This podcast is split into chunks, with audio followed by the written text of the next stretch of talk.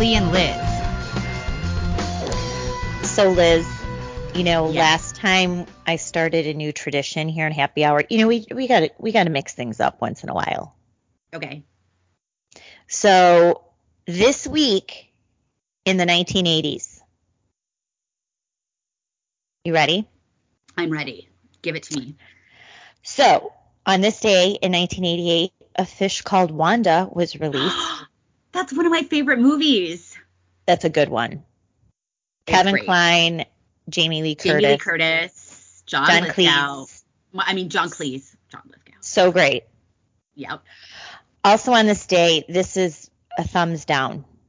If you don't know me by now, by Simply Oh. Red, hit number one. Not a fan. That's rough. That's rough. Not a fan of that. Also in 1988, that was such a great year. 88. Uh, Die Hard was released.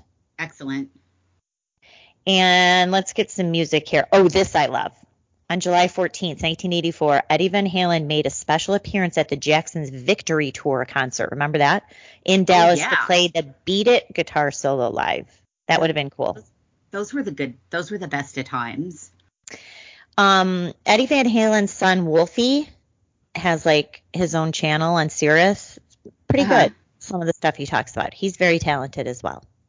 So there's this um this like I guess it's a trend on TikTok or maybe it's some I can't remember if it's just this one person who does this thing where he goes around his workplace and he asks people what year did you graduate high school and they're like 2011 or you know Oh. 2009 and then he asks them what's Jenny's phone what's Jenny's number and like none of them know it except the older people who immediately Stop. go it's 8675009 because if you by the way if you listen to this show and you don't know Jenny's number log off we don't want you here We You don't- want you us. to unsubscribe immediately. Off. you do not belong listening to happy hour so You really don't. You really don't. Yeah. I'm sorry. anyway, so that's our 80s nostalgia before we go into the present dystopian year yeah that just seem to be adding up since like basically what 2009 i don't know. Yeah. So liz what's the big news this week? I'm going to let you start. Okay so Julie and I were talking you know when we were planning the show because it's planned and it's produced there's a production and I was It's like very God, I don't even I- highly totally. professional. The highest caliber effort goes into this. And I was like, I don't even know what happened on Monday. It seemed like Monday's 1975 because the so much news that it's very difficult to go back and say, okay, let's talk about the news this week. But I do have one story because it's still in the news right now, though it's fading out a little bit because it's in- a little bit inconvenient for the left, which is this story. I don't remember if we talked about this last week. I don't think we did we had i don't think on. we did. right So the story breaks that there is a 10 year old girl in Ohio who is pregnant. She's pregnant six weeks and three days, and she can't get an abortion because the Supreme Court has put the abortion issue back to the states. And apparently in Ohio, she can't get an abortion. So she has to go to Indiana, which borders Ohio, to get an abortion. Again, she's 10 years old.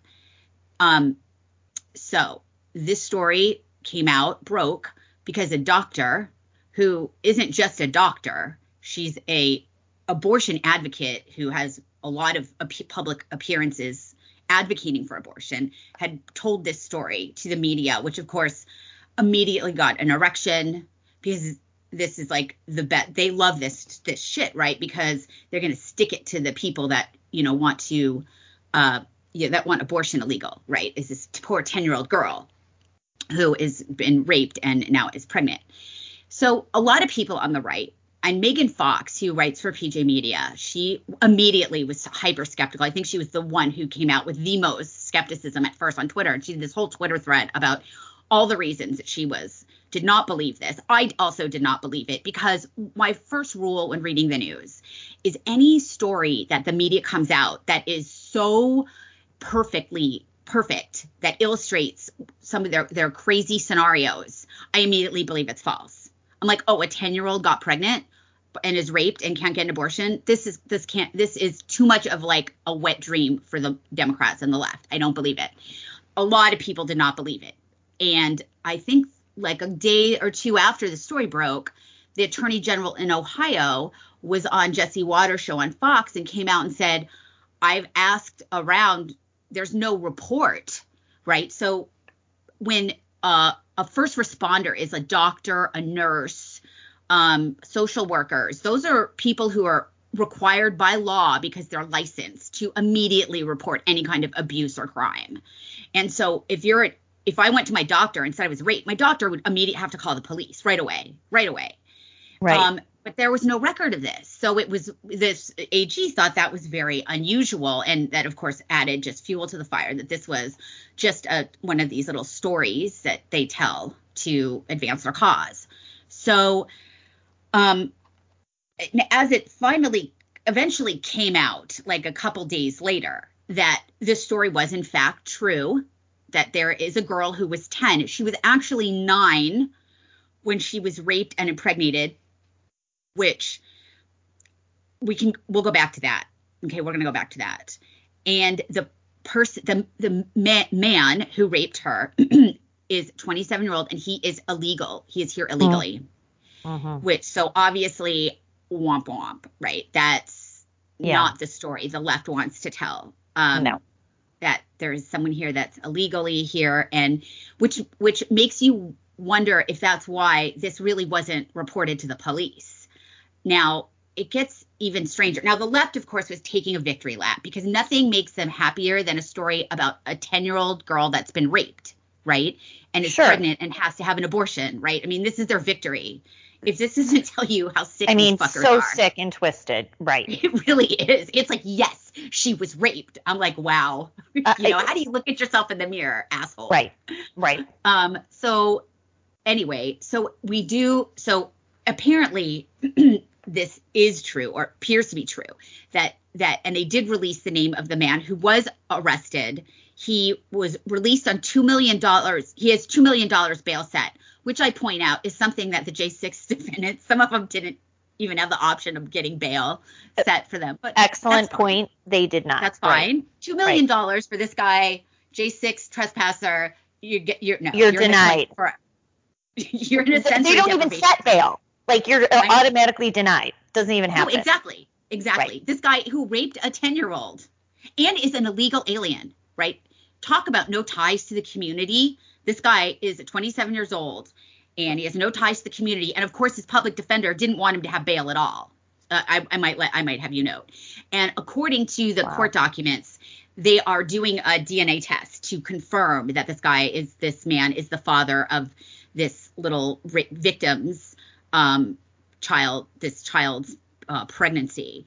So where we are now is that apparently Univision went to the mother's house and spoke to the mother. It's on film.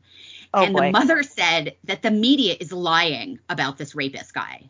And apparently, this is even weirder that the mother, when the mother reported the rape, I guess the mother reported the rape. She reported that the person who raped the daughter was a minor too. So maybe that's why.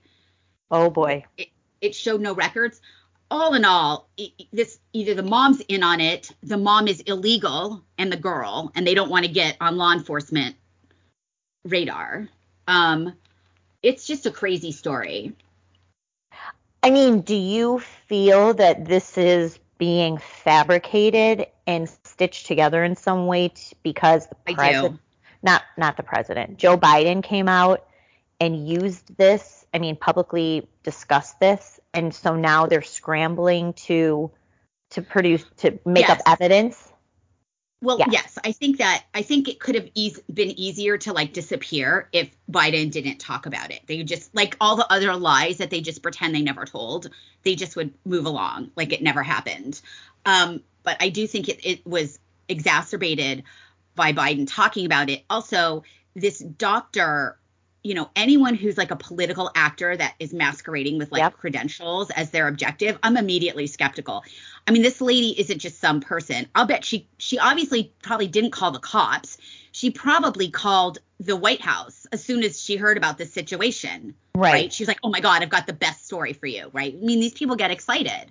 But here's my question, Julie. I was, I just thought of this last night. Um, so this girl was 10 now, but nine when she was impregnated. Now, just for those who don't know, that is a very early age for someone, a, a, a girl to become fertile, right? You have you get your period. That means you know your your your lady engine is working, right? Right. It's firing up. Eggs are coming out, hanging around. Nothing goes on. Out they go, right? That is needs to happen for a, a woman to get pregnant. I don't I don't even like saying woman because she's nine, but so I don't know how a nine year old, I think it's possible, but very, very unlikely that a nine year old would start menstruating. However, Very. question. Very unusual. Yeah. It's usually like 11, 12, 13 is like, Even that's I early, right? 11 ish, I think I was 12. I mean, I don't remember, but at the time it was the most important thing in the world. But obviously. because I read Judy Blume books, and I'm sure you you know all about that too. So here's what my question. Okay, everybody listen up because I think this is a good question. And the question is, how did this girl know she was pregnant? She's pregnant six weeks and three days. Now, let's go back and think. How do women Okay, know they're good. pregnant? Right. That's a good point, right? Because women know they're pregnant when they're trying to get pregnant or trying not to get pregnant, right? They're either very attuned to that, right? They're like, uh oh, I've missed a pill or, you know, spray and pray or whatever. Or, you know, um, I don't know why I said that's gross, but uh, Liz! Um, I'm sorry.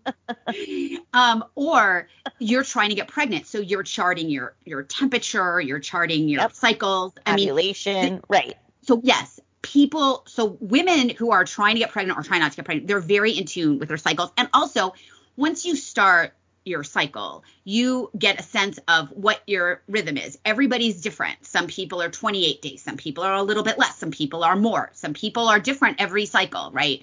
It's 28 to 32 days, but you know, give or take. And if you're under stress, anyway, there's a lot of things that can affect when you get your period. But if you're nine years old, how many periods have you had that you would know. Right. after six weeks and three days that you are pregnant? That's my question. So this is very interesting. You raise Drop- a lot I'm of good dropping my mic. Like you can't see it, but I just dropped my mic. Thank you. I Anyway. felt it. I felt the smoke coming off of your mic as it fell to the ground. Thank you. Okay, but that's a good point. And even let's say that this is true, nine year olds, girls who start their periods do not automatically go on a regular schedule. yes, mean- exactly. You're not, uh, you know, you're not every month. You could get it and then go another couple months because that's, That's just right. how things get started in the female body. Right. So you're right. There's so many sketchy angles. And how did they know six weeks and a couple days? Like, how, Six weeks and three days. So this girl had missed not even two cycles, just one cycle. Right. Like one cycle and maybe a half of a cycle, assuming that her uterus was an atomic clock, right? And she immediately just started menstruating exactly every 20 days. Yes, I know this is gross, but these are the kinds of things that people who are investigating have to ask, especially when known liars and propagandists are putting out a story with Right. so much like political value to them. You have to challenge it. So, yes, the idea that this nine year old immediately started a highly regular cycle. And what, I mean, if she's six weeks and three days, what kind of sit? She's not vomiting. She doesn't morning sickness yet, does she? I mean, No. that's, no. that's, are her boobs hurting? I mean, what is this? This is, No. I, I just, it just makes no sense. And to add insult to injury, Megan Fox, who's done such great work on this, said she's spoken to several legal um, lawyers and attorneys in Ohio, and that girl did not leave need to go leave Ohio to terminate this pregnancy. Like this is it's a lie that she did it. That they have an emergency. There's no state that has banned abortion without emergency options. So that's the first lie that these people are telling you. That there's no state that's like, oh, your daddy impregnated you. Too too bad. You know, I mean, it no.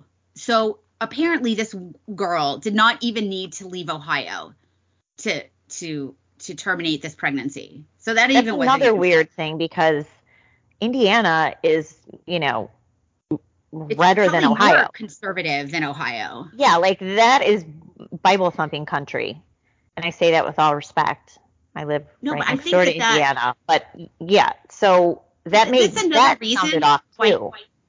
this is just another reason why I think that this we still don't know the whole story and I do think that this is being used as a political hammer and I don't I don't believe it you know I I just No. I don't know where it's going but I just think it still smells I totally agree. So I'm gonna so you'll follow I know you'll keep following this and we can do an update next week as to how this either unravels or unfolds, but still a lot of weird aspects to this that just don't make any sense. But to your point, you have an activist who's allegedly involved. You have a very sketchy story. Now you have, you know, some illegal that they just plucked out of who knows where.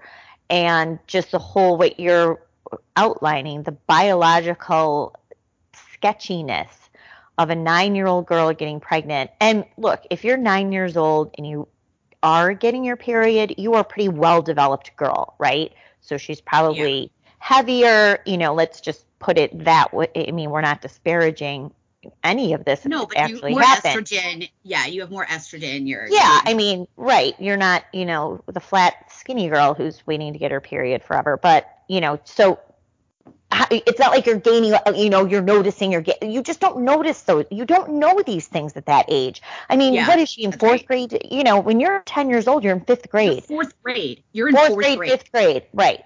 She's probably fourth grade. So, you know, I don't care what she watches on that's TikTok. I said how does she know she's pregnant Right. how does she how does she know she's pregnant that's my question So a lot more to learn on that front, Yes, on that sketchy definitely. story. Um, yes Speaking of illegals, I love that Jill Biden compared the. Do we call them Hispa- Hispanic, right? Can- Latinx is the right name and Latinx, Latinx. Okay, I'm trying to keep up.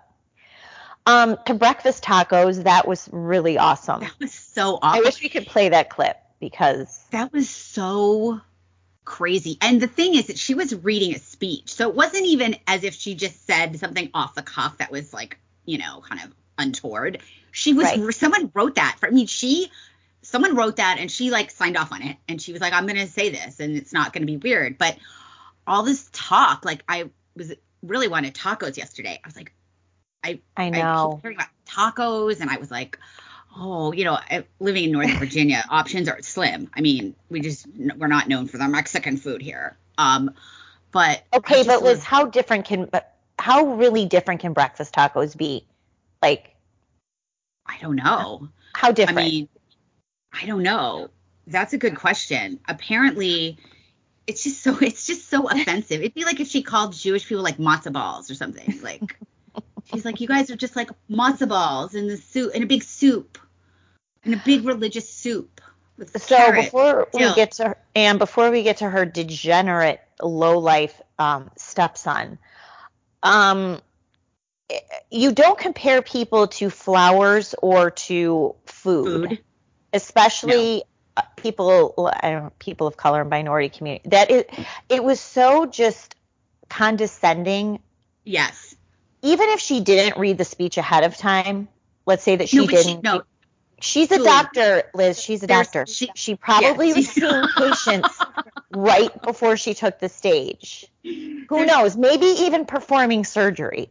There's no, there's literally no way she okay she read a speech she hadn't read before and okayed. It just it doesn't happen. And so she she knew what was in there. She was fine with it. But let's go back in time, Julia. Let's go back in time. I'm doing like back in time. with my hands, yeah. Exactly. Let's go back and remember the the scandal that was the Trump Taco Tuesday Bowl. Remember the Taco Bowl that Trump Yes. The Yes. media was at 11. They were like, this is the single most offensive thing that anyone could ever say, ever.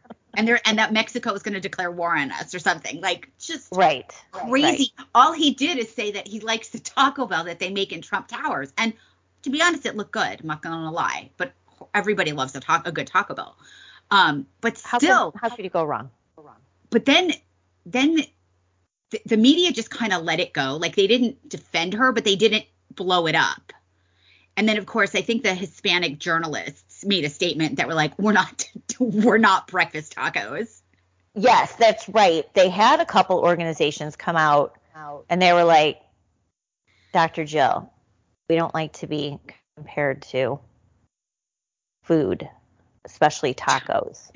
breakfast I love how she presented it. You know, she is she is often overlooked as just this really sinister person in that family, right? She's such a climber, always has been. And Look, she's Um, letting her husband get elder abused. So, I mean, she's She doesn't obviously care. some kind of monster. she's on the cover of Vogue. She doesn't give a shit. And people literally call her Dr. Jill and she does not correct them. That's so. Do you even read Vogue? Does anyone read Vogue anymore except gay men? I mean, I, I'm just saying. Like, I don't even read No. Vogue anymore. No. No. So great. She's on the cover. She, I think she got off easy. You know, she had like a day of people kind of doing their obligatory, hey, you know, this is my turf and you can't insult me with these food names. But she kind of got let off. And Totally. Totally let off.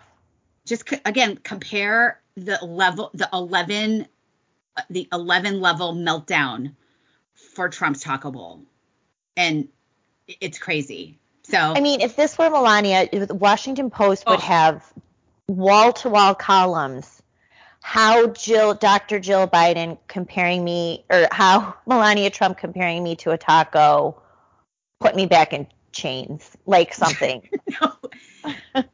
I felt how like I, I, was feel being- like a I felt like I was child- riding a burro all over again in the in the in the in the barrio or whatever. I mean, I feel like I'm traversing the Rio Grande all over again.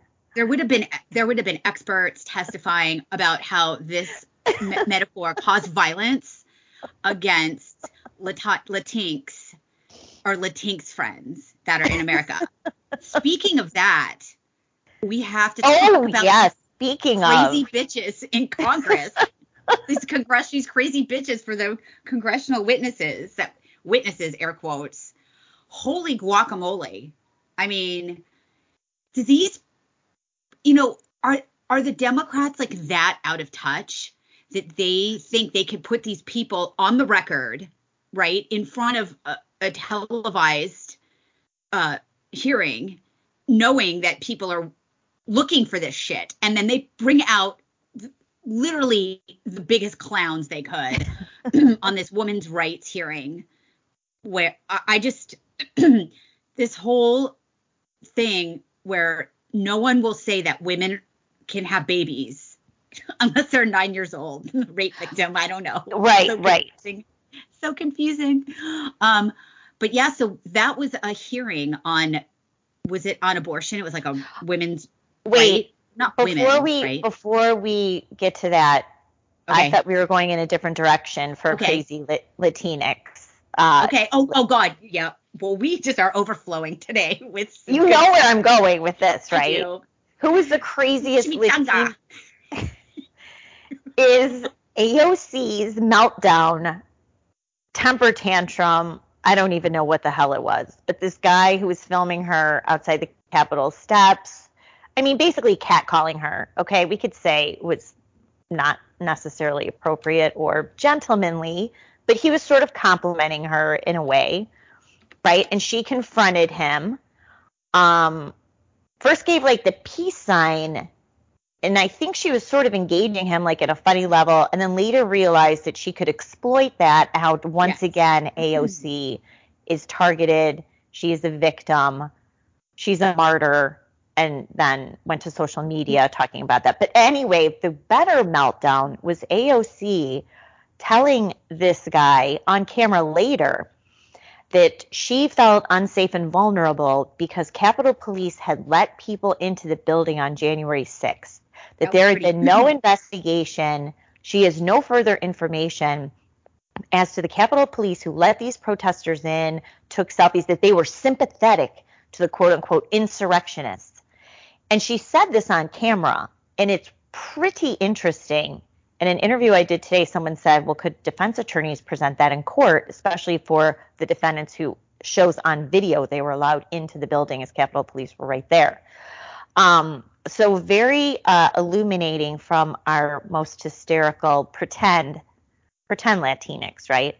Okay, Sandy, let's Sandy okay, so Cortez. let's go back. I want to go back to the beginning of the story, and then we can go back because you have a really important point too. That I want to go back to the very beginning. So this person that was quote harassing her is a comedian named Alex Stein. Alex Stein is first of all he was on Tucker earlier this week on an hour long Tucker Carlson today. Oh, okay. Um, so highly recommend. The guy is hilarious.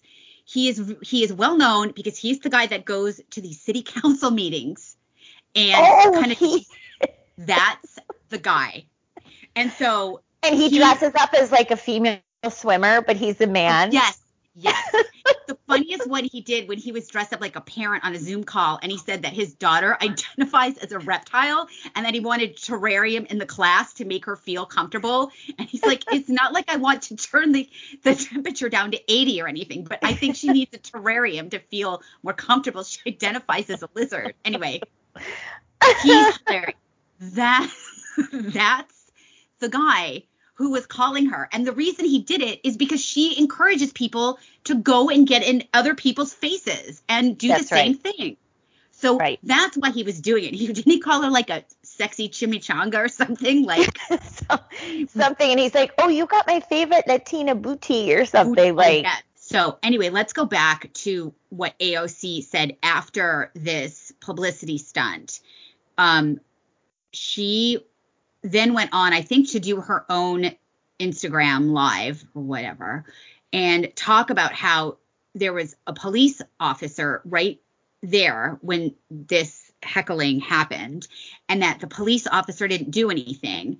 I'm not really sure what he should have done since Alex wasn't anywhere near her, didn't threaten her, didn't swing at her, you know, anything like that. Um, but then she went off on the Capitol Police. So, Julie, give us the scoop on all of the things that she said about the Capitol Police. So I I didn't see her Instagram post. I just saw the video that she made outside of the um, Capitol later that night, yelling again. Maybe About- that's what I mean. I think. Right, about how her life was in danger. You know, she has talked repeatedly about how she not only thought she was going to be raped on January 6th, but killed, that she was going to be mm-hmm. murdered, that Jacob Chansley was going to Yeah. take his furry, Yeah. whatever, horns and His uh, vegan anyway. horns. Yeah. his vegan horns, right? So, you know, this this has been her dramatic posture ever since January 6th. So she still is she was never near anything. Like she was just to let let's Right. go back. She was never near anything. People weren't near her. She was in her office. She was not in the Capitol building, and people were not in. What is she? She's not in. uh She's in the crappy Cannon, I think. Is she in. Longworth or Cannon? One of the two. I thought she was in Cannon, but she's she's which is the junior, like is the newer newer reps go into Cannon. But I and she those near buildings, those buildings, by the way, were evacuated not because of the furry shaman and the Indiana Mimas, because of the pretend pipe bomb threat at DNC and RNC headquarters around one o'clock that afternoon. That's what prompted the evacuation, and that's where I think she was because you'll recall. So people don't. I think people are unfamiliar, and you know better than anyone how these offices operate. It's not like every member of Congress and Senate has an office in the actual U.S. Capitol building. They do not. There are Senate They're and House buildings. buildings surrounding the Capitol where they work, they have their offices and their staff, right? So she wasn't in the Capitol building, and a lot of congressmen weren't because Nancy Pelosi had put these COVID restrictions in ahead of time. So at any rate, she somehow thought that these people were going to break into the. I don't know who she thought they were. Stephen Colbert's staff that they're just going to break into Capitol buildings with the dog Right. puppet. So at any rate, she was going on and on. So she does make the point, um, that there is there has been no real investigation into Capitol Police. We don't have the records and um, internal investigations into police misconduct that day. Not just what she's talking about, people, cops unlawfully, I guess, unlawfully allowing people into the building, um, but also their excessive force which in one instance was, of course, lethal force. Lieutenant Michael Byrd, who shot and killed Ashley Babbitt at near point blank range, an unarmed female veteran, posed no th- threat to anyone. AOC doesn't seem to be worried about that. But so anyway, it was an interesting little wrinkle to hear that come out flying out of her mouth, you know, because she can never stop talking.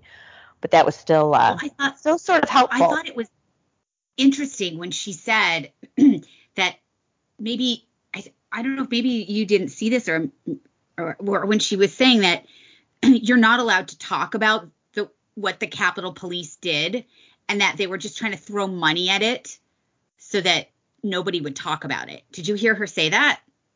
I did not hear her say that. No. You need to I'm look, that, to look up that up because basi- yes, because she said that you weren't, weren't allowed. Well, okay, because there's a couple. Oh. Di- there's so many different like ways to look at the Capitol Police on January 6th. First, the the the the way we talk about it is there were police that let kind of let people in. They were there, they didn't stop them, they didn't say you can't be in here, you don't belong here. In other words, there were police in and around some parts of the Capitol building that did not tell people they were trespassing. They did they had no idea and, and again, we've got video of like cops just standing there as people w- walked into the building. So there's right. that. Then there's the actual police brutality of Rosanne Boyland. Is that her name? She yes. questionable police treatment of Rosanne Boyland in the tunnel. Obviously, yes. um, Ashley Babbitt was murdered, shot unarmed. She was unarmed by Byrd. So there's there's that. And but what AOC is talking about is the police letting people in. Now we think that's uh, important because that shows that these people had no idea they were doing anything wrong, that they weren't supposed to be there. And in fact, they thought saw authority figures kind of like going along with it. So they thought, oh, it's okay that I'm here. So that's, that's right. why we talk about it. What she saw is that they were like in on it or whatever. Like this was some plot that, that they plotted with the Mimas and the the QAnon vegan shaman to like I don't know take over the government by walking in the the lines, you know, walking around the Capitol. That's what she's talking about. She's certainly not talking about murdering Ashley Babbitt and Rosanne Boyland. That she's not talking about that. So she legitimately is thinks that the Capitol Police that were in on something instead of just, I guess, maybe not even being in the loop or just deciding it wasn't worth their effort to try and stop people from coming in. Um, well, look, which the may- Capitol Police have been were in on January 6th in numerous ways. One, letting people in. Two, provoking the crowd by assaulting them with what they called non-lethal munitions, which you and I have talked about. Um, provoking. Do you think that those guys, those guys that like let them in, the ones where they're standing by the door, they're just kind of standing around. Do you think that they were under orders to just like let people do that? I, I, and I'm really, I don't know. That's why I'm asking. There is for sure on one, um, one door, not the Senate wing door, but there is another entrance point near the Senate side where you see Capitol Police sort of looking back, taking a gest, somebody gestures, and they go and open and leave the store open. And they're standing there while about 300 people file in. There's several of them, and this happened between like 225. Oh, I do remember that. Okay. 225 yeah. and 245. so this is on the west side of the building. And this is, you know, to, like I said, and, you know, the Capitol, so people were, things were happening on different sides of the buildings, yeah. right? So had, what was happening on the no east, idea what was happening on the east side was very different than what was happening on the west side, where the police were attacking people and you saw all of these physical confrontations. And that's where three people died. You had two men who suffered fatal heart attacks after being hit with these flashbangs. And we've seen no investigation into what happened to those two men. They died before Ashley Babbitt was shot at about 245. Rosanne Boyland passed away around 4:30 that afternoon. So we've seen no investigations into the January 6th committee hasn't even mentioned their name. In fact, the first time they mentioned Ashley Babbitt's name, I think, was this past week when they claimed that Brad Parscale, who was the campaign manager, who I think got fired towards the end or resigned, um, told Katrina Pierson the reason Ashley Babbitt was shot because it was because of Trump's rhetoric. So now they're blaming even, you know, a point blank execution by this rogue cop um, on Donald Trump. So still a lot um, of questions about that. But Capitol Police were complicit in numerous ways. And AOC is right. They threw $2 billion at Capitol Police right after January 6th for all sorts of reasons, including a trauma center named after one of the police officers who allegedly killed himself. We still don't know that that's even true or whether he did commit suicide or if it had anything to do with January 6th. But at any rate, she is right. So I'm going to look that up. It must have been last night. It was on. I must have missed it. But um, thank you, AOC. Well, what I thought was interesting that she said, and you should definitely look this up because this makes me wonder what deal the J6 committee has and the House, Pelosi and her people have with the Capitol Police. Because AOC, oh, AOC specifically said that they're throwing money at it, which means that I think that they made some deal where the Capitol Police would kind of like cooperate with J6 as long as J6 didn't look into their look too much into what they did. What do you think about that, Julie? Well, and money look, now. Look, Capitol Police are Nancy Pelosi's personal police force. First of all, the U.S. Congress should not have its own police force. I think we can all agree with that, right? So let's just take a step back. You have U.S. Congress with a personal secret police that's un- totally unaccountable, right? We can't get the surveillance video the Capitol Police captured on publicly funded uh, security uh, camera system for a public building paid for by federal taxpayers for uh, federal lawmakers, right? All of this is federally funded. Capitol Police is a federal police force, but they are there taking direction from two people, the House Speaker and the Senate Majority Leader. That's who makes up their board, the sergeant at arms for both of those leaders. So They've opened up an intelligence unit. Unit. They've been caught spying on congressmen like Troy Nehls. They're yeah. spying on constituents who visit the Capitol. They're spying on Republican donors. If Republicans take over, and of course this is a wish list, they'll never have the guts to do it. They need to disband the Capitol Police Department. We don't need it. Hire a private security firm that has no political ties because they are taking marching orders now from Nancy Pelosi. So it's not like there's some kind of devil's deal. They're all on the same side. The poli- Capitol Police to this day still lie that Brian Sicknick was killed in the line of duty by Trump supporters on January 6th. A flat out lie. We know that he died of a stroke at the age of 42. Very sadly, we have no details about what caused the stroke, but at any rate, had nothing to do with January 6th. They continue to lie about this. Well, so I think they, they have, have to lie because they made a deal with his family to cooperate with them where he would get some kind of um, benefits package. Benefit. Right. Being killed in the line of duty so that they could trot out his mother and I think who else, like his ex girlfriend that hadn't had been broken right, up okay. with him where they could Yeah, so Brian Sicknick, 42, not married, had no children. So the mother now, after the mother said, we don't want to politicize this, now is going around Capitol Hill and has her advocates in Congress and people like Barbara Comstock, who's just a traitor. Anyway, a former Republican, she claims, um, going around saying he was killed in the line of duty, hopefully to get some sort of benefits. And yes, his ex girlfriend, by the way, they had broken up several months before now she's doing, you know, the CNN media tour. She's has showed up. I think she showed up. She did show up at one of the public, at the primetime hearing, I think. Um, really, pretty.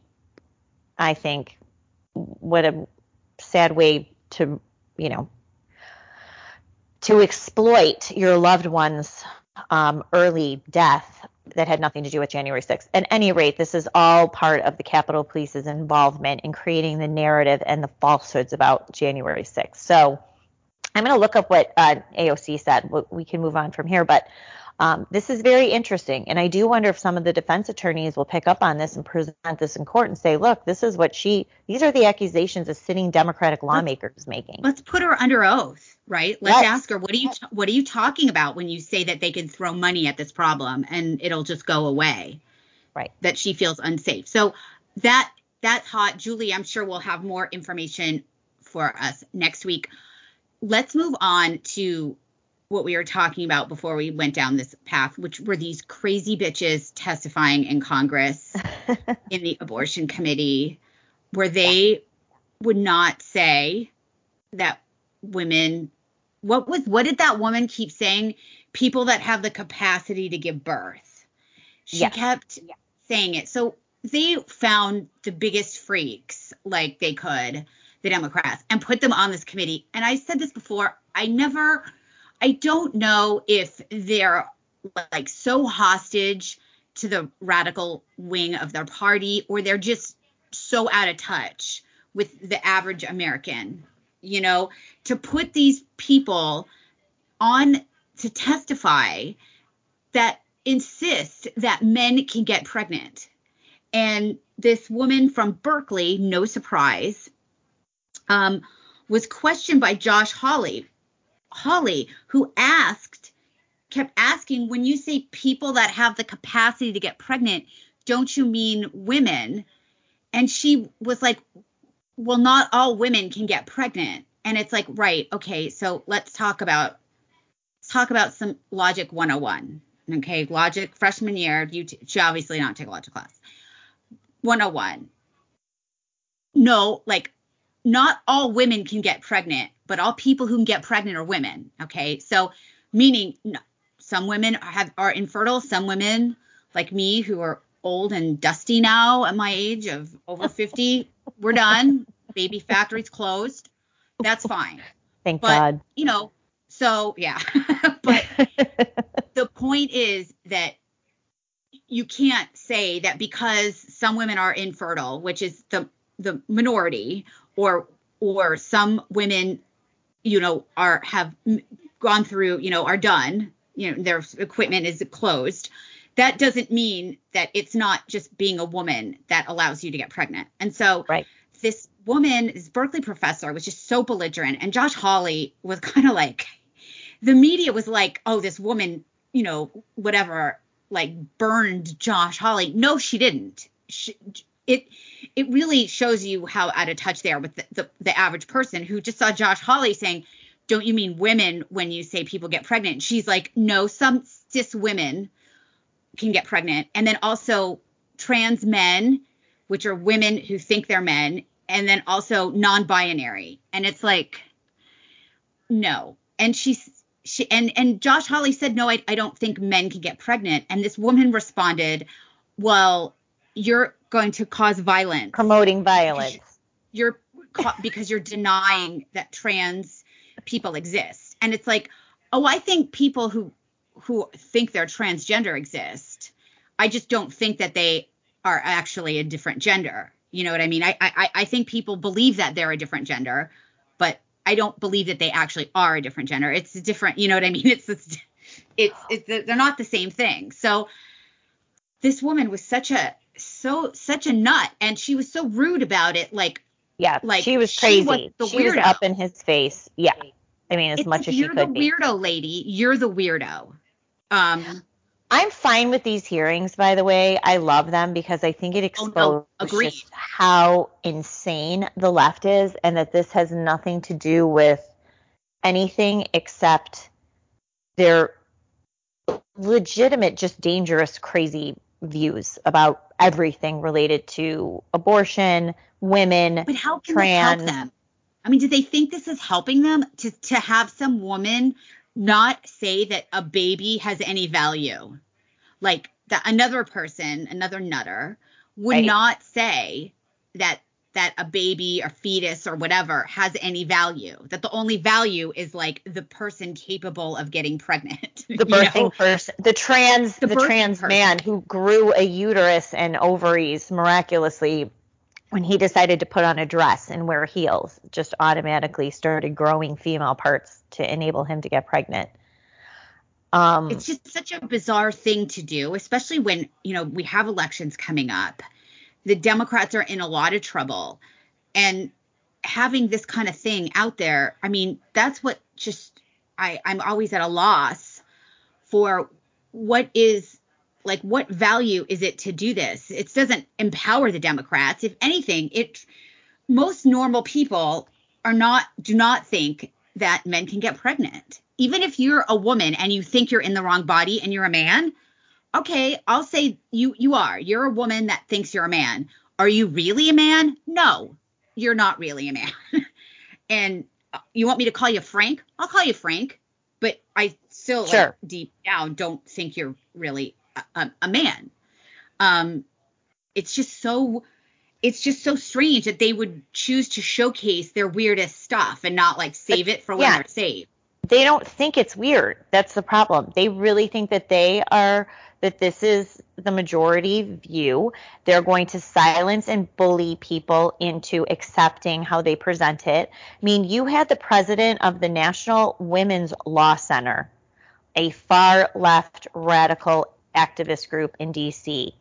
She's head of something called National Women's Law Center.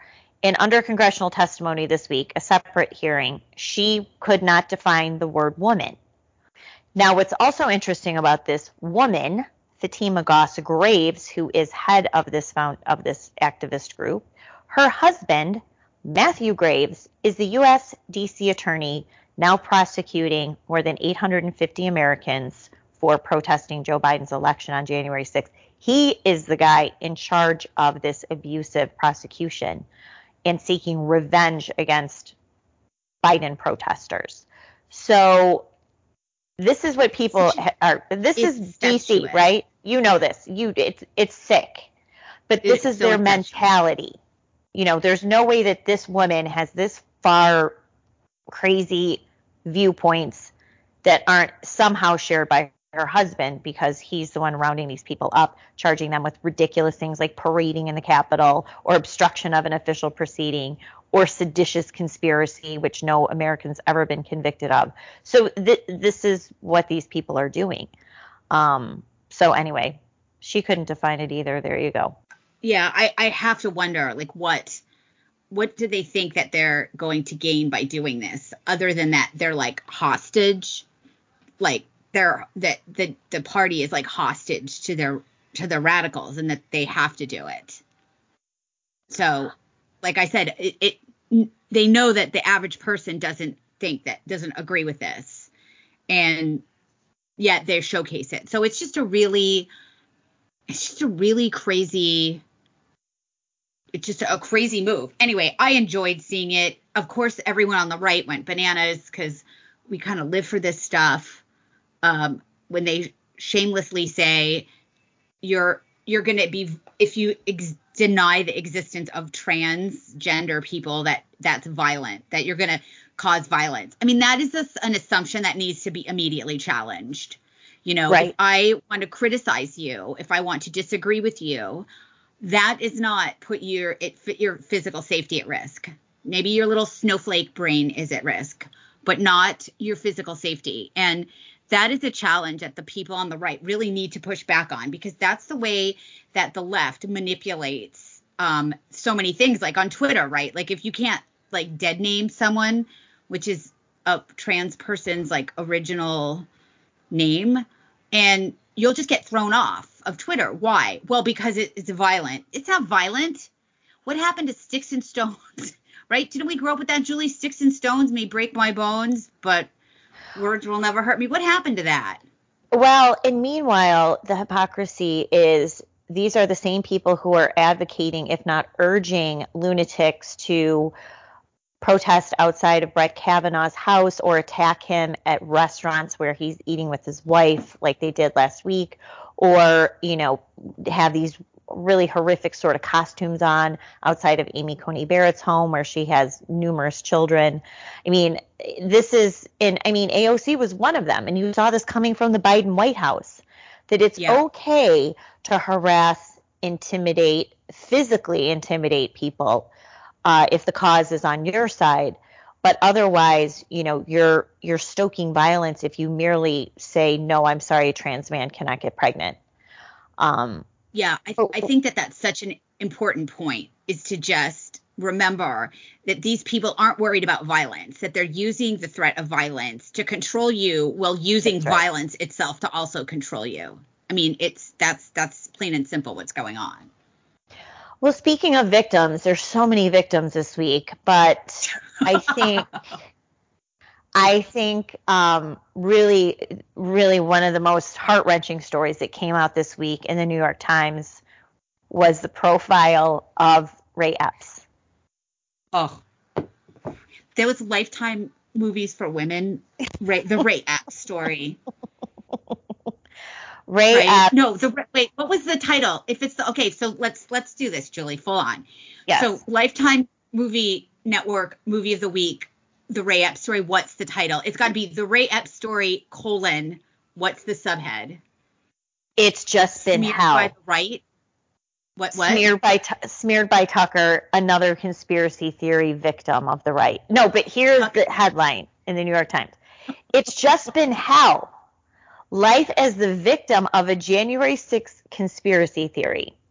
Ray Epps oh. became the unwitting face of an attempt by pro Trump forces to promote the baseless idea that the FBI was behind the attack on the Capitol. Now, wait, so yes, so anything. So the New yeah, York Times I says basically you just flip it, put it in the mirror, and then that's like the truth, right? It's really, I, I wonder, look, the New York Times has a track record of taking marching orders for its content from the intelligence community, full stop. And we don't even need to, right? They got a bunch of Pulitzers out of it. So, right. so the idea that we would, that, that having a puff piece written about Ray Epps in the New York Times is just not another really strong piece of evidence that he is in fact some kind of federal asset or informant. this like this like right. QED. It's like this is a really good indication that he is in fact. I mean, there's no reason to cover for him since he of every person involved on January 6th and, and he's the every most visible one. one that is out there literally going around the night before, going from group to group, telling people you have to go into the Capitol to the point where people were calling him a Fed to his face. They were chanting Fed, Fed, Fed because it was so obvious what he was doing. So the the, the New York Times piece where they just cannot well look they're not going to make the leap because they can't make the leap they're not being you, you know this isn't a legitimate investigative story this is a cover story. And right. I think that um, there was some mention of a text that he had sent that we did not know about that was referred to. And it may have also served the purpose of getting that out into the public, that there's some text that might come out. That's right. Did you see that? I did, and it was Darren Beatty who's really covered this, and he really deconstructed this whole piece. And people can check it out on Darren Beatty's Twitter. I think I, he was on Tucker last night as well talking about this. So, a couple things about Ray Epps.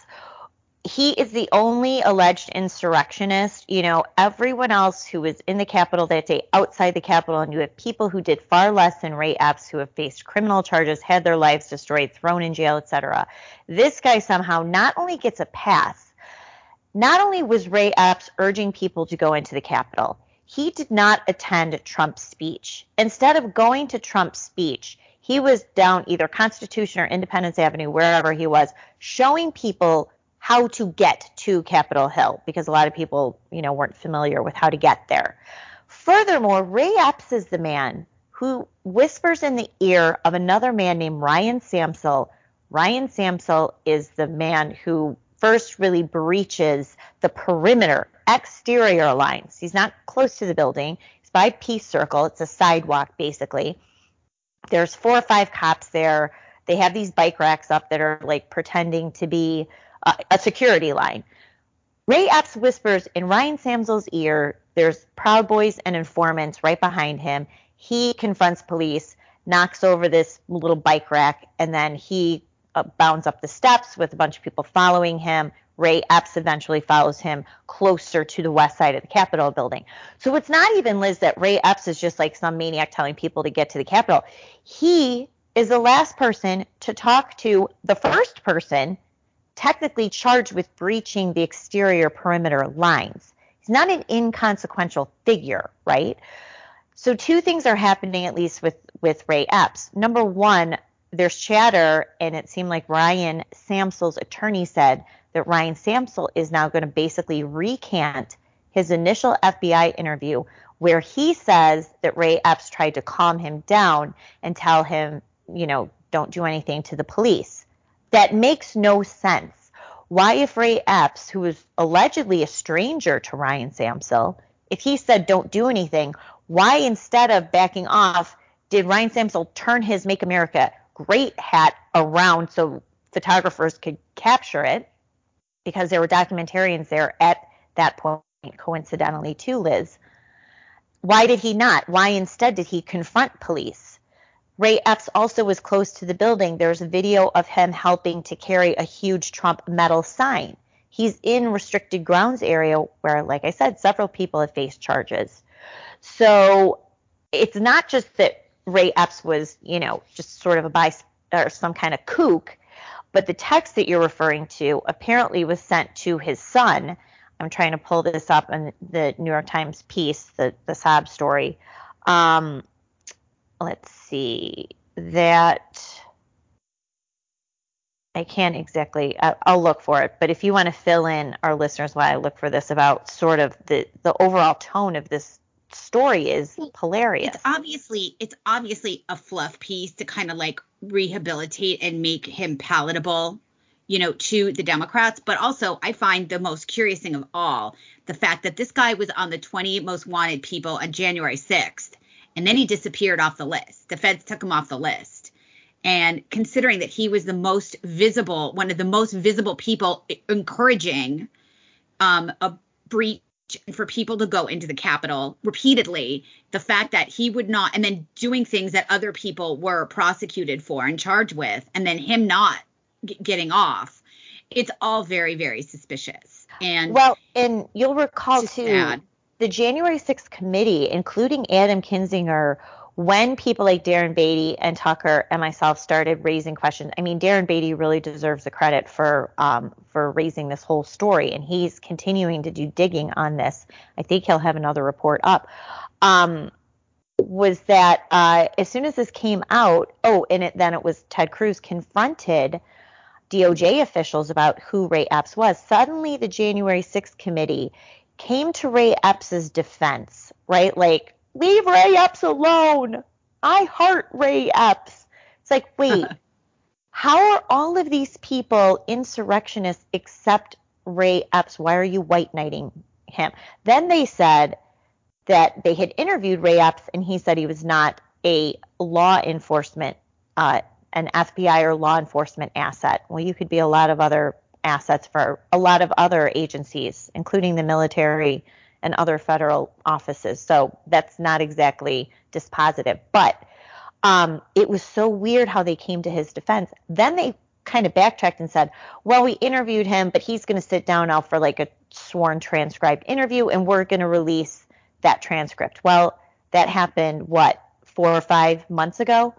We still have nothing out of this committee about Ray Epps. So this could be a little sort of prepping the ground if they are going to release the Ray Epps transcript, which I doubt that they are. Here's what the New York Times reported. Mr. Epps also said he regretted sending a text to his nephew well after the violence had erupted, in which he discussed how he helped to orchestrate the movements of people who were leaving Mr. Trump's speech near the White House by pointing them in the direction of the Capitol. Yeah, I mean, it's obvious they're trying to like sanitize that right? They're trying to like absolutely. They're trying to like cover and sanitize launder that information, but I I I would I think it's unusual that the author of this piece did not ask Ray Epps why he thinks he hasn't been pursued by the feds. Like, you know what I mean? Like, why do you think you're seem to have gotten off so much lighter than people who did like lesser things? But again, that's not the point of the article The point of the article is to run cover, it's to launder his image, it's to be like the crazy right wing. They're crazy. They think he's a Fed. You know, that's what they're trying to do. And they're trying to undermine any um, attention being put on the amount of law enforcement and intelligence agents and FBI agents that were there that day. That's what I mean. They don't want that to be. They don't want anyone looking at that, and they don't want anyone to remember that that is a fact that there were intelligence assets, there were agents there, a lot of them. Um, and again, I just ask because I have to ask every time we talk about January 6th, how is the investigation going on the bombs? Where are we on that? Do you have an update, Julie? What bombs? No. Wait, what bombs? There bombs? What bombs? Well, yes, the pipe bomb story has completely. Oh, but here's another thing that just came up this week too. So the pipe bombs, of course, here we are more than 18 months later. Not only do we not have a suspect identified or charged, everyone has completely lost interest in this, including the January 6th committee, which is very odd, Liz, because we found out months later Kamala Harris, under the protection of the Secret Service, had left the Capitol building around 11, 11:30 that morning on January 6th. Why we don't know. Went to DNC headquarters. Why we don't know. But this was one of the two buildings where allegedly an explosive device was found outside around one o'clock. How did her Secret Service detail miss that explosive if it really did exist? How, when they're taking someone, a, a protectee, to a building, which we know the place DC was crawling with Secret Service, undercover Secret Service, and um, uh, members of the president's detail, uh, vice president's detail, uh, M- Melania Trump's, I believe, also Mike Pence's wife, and now Kamala Harris as the incoming VP. Um, they didn't scan the surroundings and just notice this pipe bomb sitting there. So we still have no explanation for that. But you would think that considering Kamala Harris's life was in danger by this bomb, that the J6 committee and Liz Cheney would want more info. What also came out this week, yesterday, is that apparently the Secret Service has deleted, reportedly deleted texts uh-huh. from numerous agents' cell phones for January 5th and 6th and this was reported by the Inspector General for the Department of Homeland Security, which is responsible for the Secret Service. So now there's a big debate going on. Um, Secret Service said that they had they were migrating some new something or other, blah blah blah, and automatically set everyone's cell phones back to factory settings after January 6th. I swear there's just so many really fortuitous tech fuck ups on by the federal government like over the years when you just yep. think of all these like really fortuitous tech meltdowns whether it's irs hard drives or um, you know, Strzok in pages, love phones, or the Clintons the like wiping, server, the wiping the server. servers with a cloth mm-hmm. and hammer hammering up blackberries. I mean, really, and like none of them are ever like there's no any criminal. That's like no criminal criminal consequences. Um, it's just amazing. Anyway, no, because they did that with Lisa Page and Peter Strzok's phones. Recall? Yeah, that's fine. They were fine. It was fine. No, so fine. here's the question, and this is super sketchy, and I think that people are kind of jumping on this, thinking that it has something to do with a cover up about the story that Trump tried to carjack his own presidential vehicle on January 6th and like strangle one of his secu- um, Secret Service agents but I suspect this has more to do with Secret Service's involvement in January 6th and also the whereabouts of Kamala Harris, why she was taken there, where Mike Pence was. We were told for months that he was in the Capitol building or he remained on Capitol grounds. That's not true. He was like at some loading dock that they're trying to pretend is adjacent to the Capitol. So, anyway, a lot of sketchiness. So, we'll see if this story kind of disappears. But why, Liz, when you know, okay, so the request for these texts and communications from the Secret Service came in February. Apparently, they had pre ordered this, which it doesn't matter because if they were in on it, they were going to pre order this migration, whatever device migration and setting these devices back to factory settings, they knew this was going to be part of the cover up. So why this happened towards the end of January or middle of January, did they not order these Secret Service agents? Everyone's back up all of your material on your phone. You need to put it in your iCloud so it's accessible in case there's any inquiries, congressional investigation, etc. This makes no sense, right? Yeah. No, it's there's so many questions. Let's hope that and I'm I'm not hoping because I don't. I'm, just, I'm not an. I'm a, such a. we have no hope. We're hopeless. I mean, there should be serious investigations on the way the Democrats have handled this, and I mean, there there needs to be answers to a lot of things that happened on January 6th, and the ball will be in the Republicans' court following the election. Allegedly, who knows? You never can. The Republicans can always fuck up their stuff no matter what. So it is it is a possibility that they do not get the majority in the House, even though things are so bad right now. But assuming that they do, they really are the ones that need to take the steps to get answers to a lot of questions. And I don't have any um, hope that they will. I'm sure you agree with me, Julie. No, not a lot at yeah. all. In fact, they just released sort of a list I guess they are asking certain agencies to preserve documents, and because they're going to ask for them, I see nothing really related to uh, to January 6th. I guess Jim Jordan was on Sean Hannity this week saying that they might proceed with impeaching Merrick Garland. Can someone please explain why? Does anyone really think Merrick Garland is running the DOJ? So they're going to impeach Merrick Garland, and who's going to become acting attorney general? Lisa Monaco, who's running the show anyway, and who got 48 Republican senators to vote to confirm her, to put her in charge of the day. What what point is it of impeaching Merrick Garland? Why do we no, waste not, time on that? It doesn't that? matter. It doesn't look. It, these people don't really know what's going on. They don't want to know what's going on because they don't want to be responsible for what they should do. So, fine you you might as well impeach like the janitor. You know what I mean? It's like Merrick Garland is not making the tough calls. He's not really running the DOJ. And the time to have stopped this from, from going sideways was to literally not approve, not confirm any of these nut jobs in the DOJ. But the right. Republicans didn't fight on that. So anyway, all right. So it's been an hour. It's been more than an hour, which has been fine. Wow. And but Sorry. I have to go. Sorry, everyone. We could keep talking because we, Julie and I are so much fun when we start talking. Yes, um, we are. But the good news is that we will be here next week. So Let's if hope. you haven't already, what? Let's hope. You hope so, right? You'll be here next week. We'll be here. We'll be here. Um, thank you for sticking it out. And um, if you haven't subscribed to our show on iTunes, it's Happy Hour with Julie and Liz. Subscribe. We have five stars. And have a great week. We will see you next week. Thanks for listening to Happy Hour with Julie and Liz.